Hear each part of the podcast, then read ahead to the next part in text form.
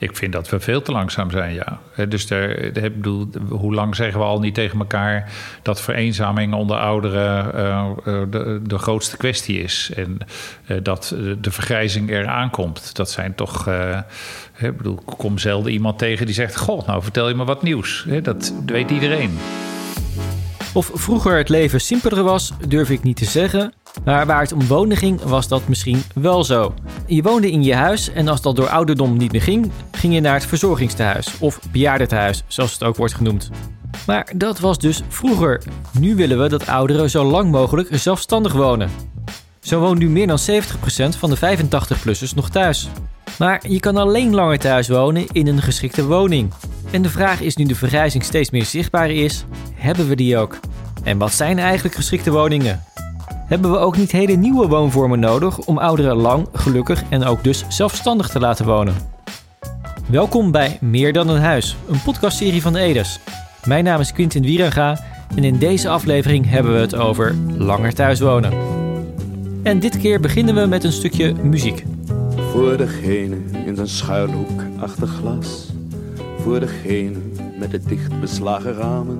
Ramses Shaffi. En die muziek zit niet in deze podcast om ook een oudere doelgroep aan te spreken. Dat mag trouwens wel.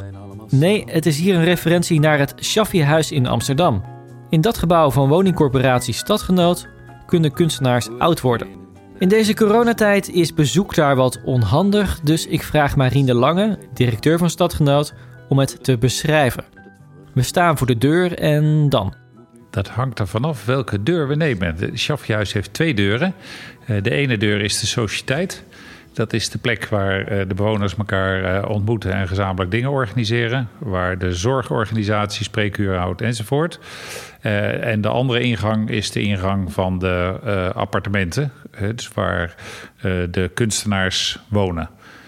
waarbij die kunstenaars die zitten in feite rond een grote uh, open ruimte. Uh, en in die grote open ruimte kunnen ook uh, tentoonstellingen georganiseerd worden, optredens gedaan enzovoort. Dus het is een magistraal mooi gebouw. Hè? Dus iedereen die daar woont spreekt altijd de tekst uit: hier ga ik nooit meer weg. Het is een plek waar je zelfstandig woont. Je hebt gewoon je eigen appartement, maar er zijn dus ook gemeenschappelijke ruimte en thuiszorg is makkelijk geregeld. Nu is dit dus voor kunstenaars, maar gaan we wat Marine Lange betreft deze vorm van wonen vaker zien?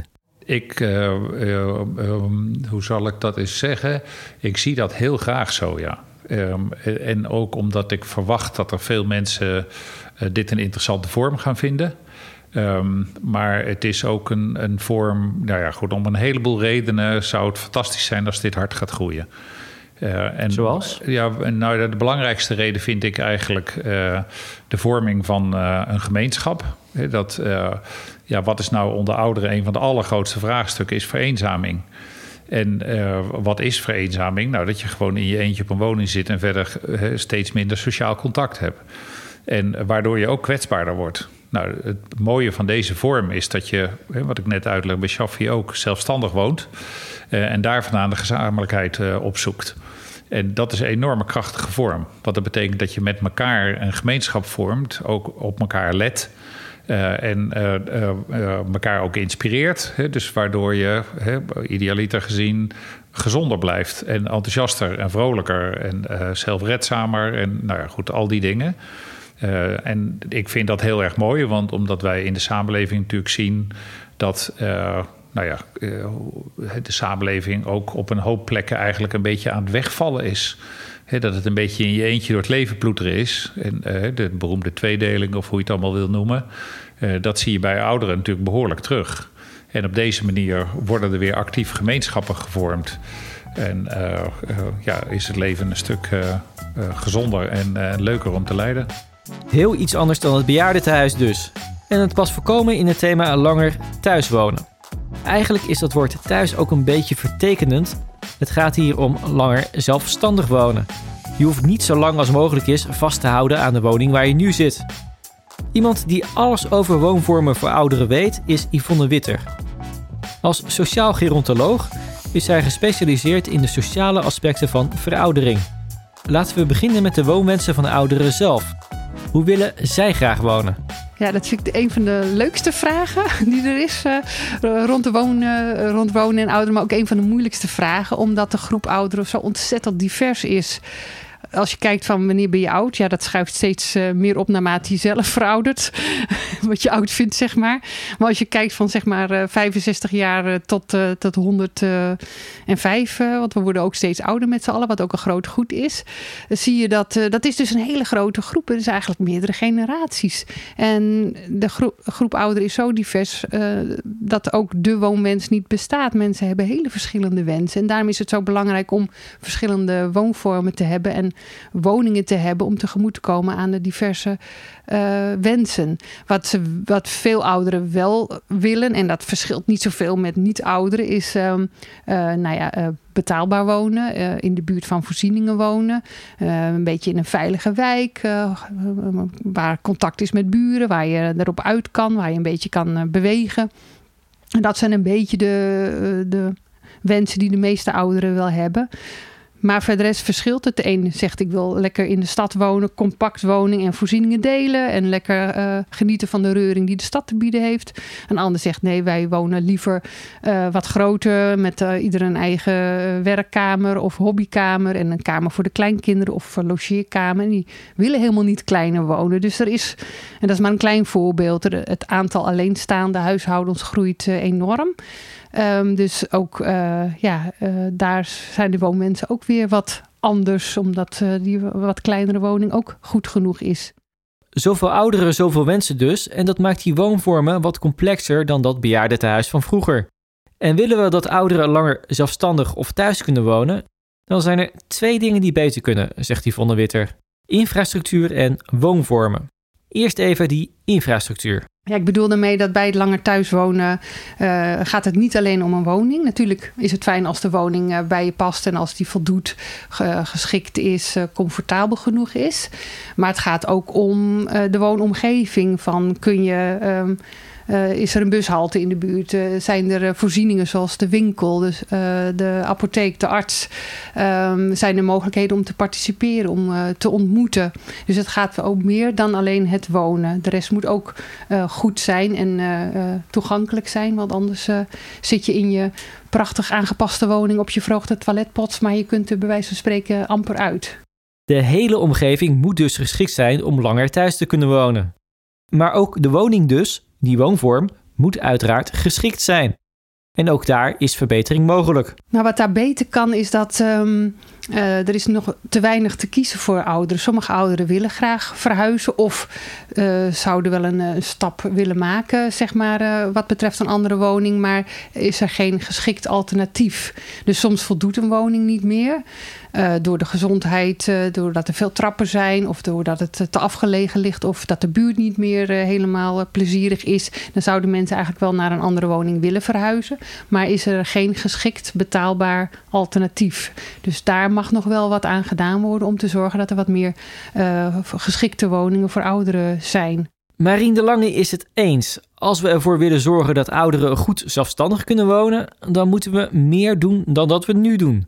Er is veel te weinig gebeurd de afgelopen jaren. Ik vind dat we veel te langzaam zijn, ja. Dus er, ik bedoel, hoe lang zeggen we al niet tegen elkaar dat vereenzaming onder ouderen uh, de, de, grootste kwestie is. En dat de vergrijzing eraan komt. Dat zijn toch. Ik bedoel, kom zelden iemand tegen die zegt: Goh, nou vertel je me wat nieuws. Dat weet iedereen. En daarop te gaan handelen, ja, dat is denk ik uh, uh, toch een. Uh, dat geldt niet voor iedereen natuurlijk, maar dat is best veel uitgesteld. Hè, zowel door de organisaties die daar wat in kunnen betekenen, als door de ouderen zelf. We hebben te weinig gedaan om ouderen langer thuis te kunnen laten wonen, stelt hij. Dus we moeten nu meer doen. En dan is de vraag: hoe zorgen we voor die versnelling? En dan is er één partij waar veel naar wordt gekeken: de gemeente. Sinds de decentralisatie zijn zij nu op dit gebied de spin in het web. Maar bij gemeenten is nog wel het nodige te winnen. Ik zit ook in de Taskforce Wonen en Zorg, eh, onder leiding van Hans Adriani, wethouder in uh, Nieuwegein. En uh, in die taskforce die heeft de opdracht om in eerste instantie uh, de gemeente aan te sporen om een keer een visie op dit punt te maken. Dat klinkt heel, uh, dat je denkt van, goh, zou die er dan niet zijn? Nou, dat blijkt zo te zijn. Dus heel veel gemeenten hebben geen visie op uh, wonen en zorg. En wat betekent dat in de praktijk? Dat er dus ook niks gebeurt. Hè? Of in ieder geval relatief weinig. Als het vraagstuk niet benoemd is, dan is het ook niet waarschijnlijk dat er iemand denkt: ik ga het vraagstuk oplossen. En, het, en het, dus de eerste stap is dat gemeenten uh, voor zichzelf inzicht moeten, uh, uh, inzichtelijk moeten maken. Wat is hier eigenlijk het vraagstuk? Wat is een interessante oplossingsrichting enzovoort. Nou, die stap moet echt nog gemaakt worden. En daar zijn we nu hard mee bezig. Maar dat zal ook nog wel een tijdje duren voordat de gemeenten zover zijn. En dan zou het, dat is onze fantasie. Uh, wij kennen als corporaties een stelsel dat heet de prestatieafspraken met gemeenten. Dat gaat over het wonen. En wij zouden er erg voor zijn dat die, uh, uitspraak, of die afspraken uitgebreid gaan worden met de zorg. dus dat er afspraken over wonen en zorg gemaakt gaan worden. Dan ga je meters maken als je dat uh, gaat doen. In ieder geval meters aan de aanbodkant. En dan gaat het bijvoorbeeld over geclusterd wonen, waar we het eerder over hadden. Hoeveel van die woonvormen komen er dan in de gemeente? Waar komen ze? En hoe worden de ouderen hiervoor benaderd? Maar het probleem dat je nu vaak ziet is dat te veel partijen nog in hun eigen koker zitten. Dan hebben we het over gemeenten die vaak een aparte wethouder van wonen en eentje van zorg hebben. Maar ook over zorg- en welzijnsorganisaties en corporaties die elkaar nog niet genoeg weten te vinden.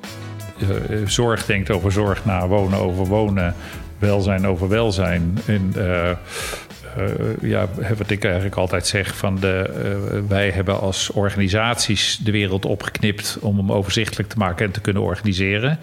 In het leven, in dit geval van de ouderen, komt het allemaal samen dus uh, het heeft geen zin om met een oudere, bij wijze van spreken, alleen over de woning te praten. Uh, dan moet je ook praten over hoe zou dan zorg georganiseerd kunnen worden of hoe welzijn enzovoort. Dus het is een samenhangend vraagstuk. En uh, om begrijpelijke reden hebben wij het uit elkaar georganiseerd. Maar de grote vraag is wel weer hoe we het nou weer bij elkaar krijgen. Maar mooie voorbeelden zijn er op lokaal niveau gelukkig genoeg. Bijvoorbeeld in Austerlitz, een klein dorp binnen de gemeente Zeist met net iets meer dan 1600 inwoners. Daar hebben de bewoners een eigen coöperatie opgericht, Austerlitz Zorgt. En ze brachten alle betrokken partijen zelf samen, zag Yvonne Witter. Ja, in, Austerlitz zijn ze volgens mij zo rond 2012 al uh, begonnen met uh, uh, te kijken van wat is er nou nodig om prettig oud te kunnen worden. Uh, daar hebben ze met de bewoners gesproken. En uh, zo zijn ze langzaamaan begonnen met uh, ja, ook weer het maken van een soort visie van... nou, er is behoefte aan maaltijdvoorzieningen, er is behoefte aan vervoer... er is de behoefte aan een klussendienst. Nou, zo zijn ze gewoon zelf begonnen, de bewoners, dus de inwoners van Zeist... met het opzetten van een zorgcoöperatie om voorzieningen te regelen... die mensen nodig hebben om zo lang mogelijk zelfstandig te kunnen wonen. Dus, nou ja, ze, dus hebben Auschwitz vervoerd, Austerlitz. Uh, zo zijn ze steeds meer hun voorzieningen gaan uitbreiden.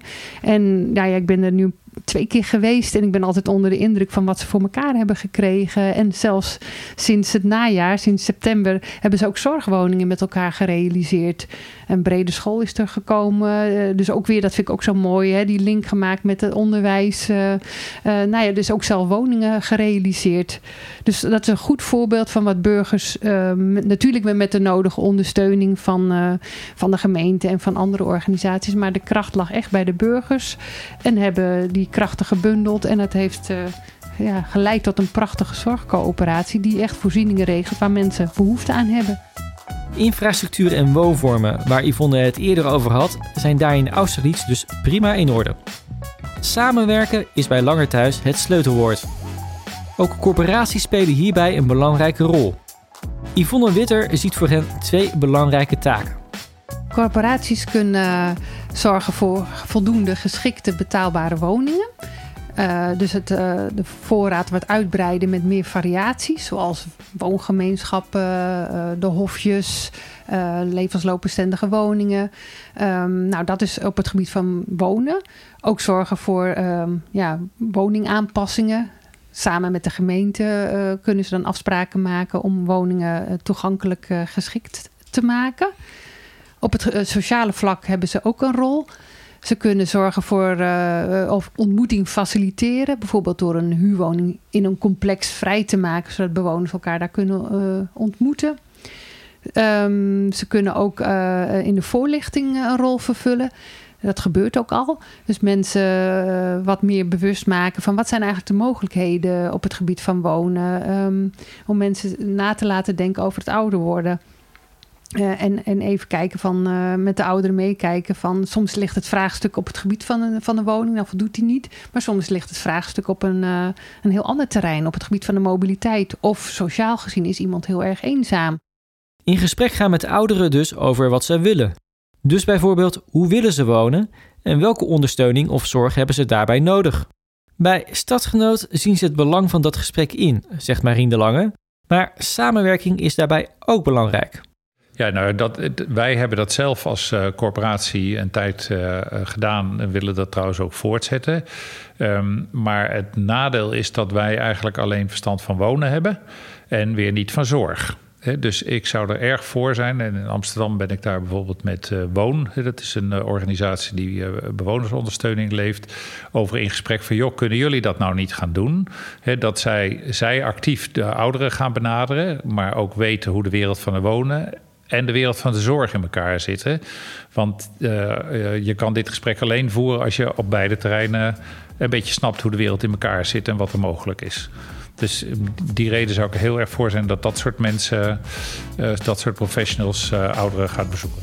Hoe dan ook moeten er sowieso meer verschillende woonvormen komen die juist voor ouderen geschikt zijn. Op die manier komen de woningen die ze eerst bewoonden ook weer voor anderen beschikbaar. Laten we het ook even hebben over betaalbaarheid. Bijvoorbeeld bij de geclusterde woning. Dat is een heel ander concept dan het traditionele bejaardentehuis. We hebben het over kleine complexen met kleinschalige zorg. De woning en de zorg dus, zijn die daar goed te betalen?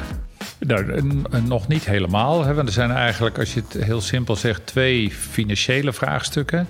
De ene is de bekostiging van de gemeenschappelijke ruimte. Wij als woningcorporatie praten natuurlijk over mensen met uh, uh, uh, relatief weinig inkomen. En dan dus ook nog moeten betalen voor zo'n gezamenlijke ruimte. Dat kan wel eens een bottleneck zijn. Dus wij zijn inderdaad aan het zoeken van hoe gaan we dat nou regelen?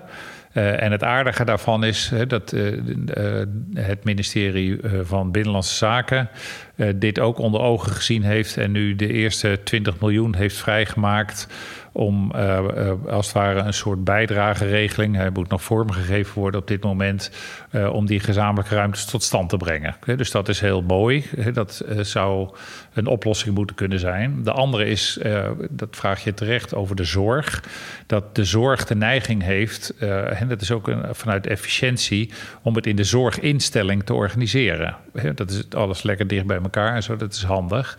Terwijl dit natuurlijk vraagt om, ja, hoe heet dat dan in de zorg uh, extramuraal of ambulante zorg te gaan verlenen. Wat natuurlijk betekent meer bewegingen. Hè? Dus je moet van die naar die en dat kost tijd enzovoort. Dus ook voor zorg is het wel een vraagstuk om uh, uh, hoe ze dit bekostigen en gaan organiseren. daar staat tegenover dat er natuurlijk een. een hele grote groep mensen langer zelfstandig kan blijven wonen. Wat voor de zorg uiteindelijk veel minder kost dan dat ze in uh, nou, een verzorging of een verpleeghuis uh, wonen. Dus uh, op de langere duur, maar dat is altijd het ingewikkelde bij dit soort dingen, dat degene die er wat meer voor moet betalen en degene die er voordeel bij heeft, dat is meestal niet dezelfde. He, dus dan zijn we weer terug bij samenwerking. Pas als je dat kan verbinden, dan krijg je een oplossing. Er is dus nog wel wat nodig en je kan zeggen dat er de afgelopen jaren eigenlijk te weinig is gedaan. Doen we nu dan wel genoeg? Ik, uh, ik daar twijfel ik wel eens over. In de zin van dat ik wat ik graag wil zien, is natuurlijk altijd de vraag of dat ook werkelijk aan de orde is. Uh, maar ik zie dat de discussie echt aanzwelt. Het bewustzijn van hé hey, ja, we moeten hier wat gaan doen. Ik ken zelf steeds meer initiatieven die, ja, die hartstikke beloftevol zijn. Uh, dus ik denk, we hebben natuurlijk, uh, we gaan over een poosje een woonakkoord sluiten. Is de bedoeling als vanuit Edes uh, met een heleboel partijen om ons heen. en ik denk dat daar bijvoorbeeld ook wel een doelstelling in gaat komen dat we zoveel duizend van dit type woningen willen bouwen. Nou, dat geeft een zwengel aan. Hè, dus dan is het, hey, ja, dit is dus ook een van de doelen die we moeten realiseren of die we willen realiseren. En dan denk ik inderdaad dat het echt wel gaat vliegen. En als je er een paar hebt, dan word je er vanzelf super enthousiast van. Ik bedoel, ik, we hebben het net even over Shaffi gehad, maar ik ken nog een paar woongroepen bij ons. Nou, ik kom daar met ongelooflijk veel plezier over de vloer. Als je denkt van ja, jeetje, uh, zo ouder worden, dat uh, uh, is gewoon eigenlijk alleen maar fantastisch. Nou, wat wil je als woningcorporatie nog meer dan zo'n effect? Dus ik kan het iedereen enorm aanraden. Uiteindelijk is het gewoon een kwestie van doen. Zoek de samenwerking op en ga aan de slag. Dit was deze aflevering van Meer dan een huis, een podcastserie van Edes. Mijn naam is Quintin Wierenga en in de volgende uitzending hebben we het over de brede volkshuisvesting. Want de sociale huur wordt steeds meer voor mensen met de laagste inkomens. Hoe zorgen we dan dat er voor iedereen een betaalbaar huis is en wie kan daarvoor zorgen? Dat hoor je in de volgende aflevering.